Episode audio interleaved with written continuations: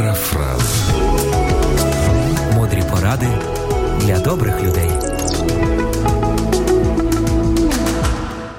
Чоловіки з упевненим поглядом на білбордах, сміливі та модно одягнені герої з твоїх улюблених фільмів. Врешті-решт, твій знайомий, який популярний серед найгарніших дівчат. Часто людей з таким описом називають успішними, і зовсім не дивно, що такий образ притягує, і викликає бажання самому стати таким. Та й навіть якщо не брати до уваги всіх образів, закони світу ледь не на кожному кроці говорять: добивайся власного успіху а інакше працюватимеш на чужий.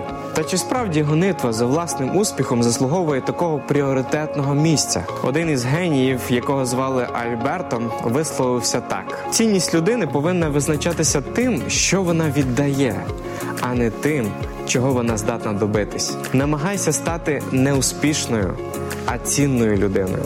Але до чого б ми не схилились, бути цінним чи бути успішним, мимоволі складається враження, що в будь-якому випадку нам потрібно доводити щось інше. А подібна мотивація не є довготривалою.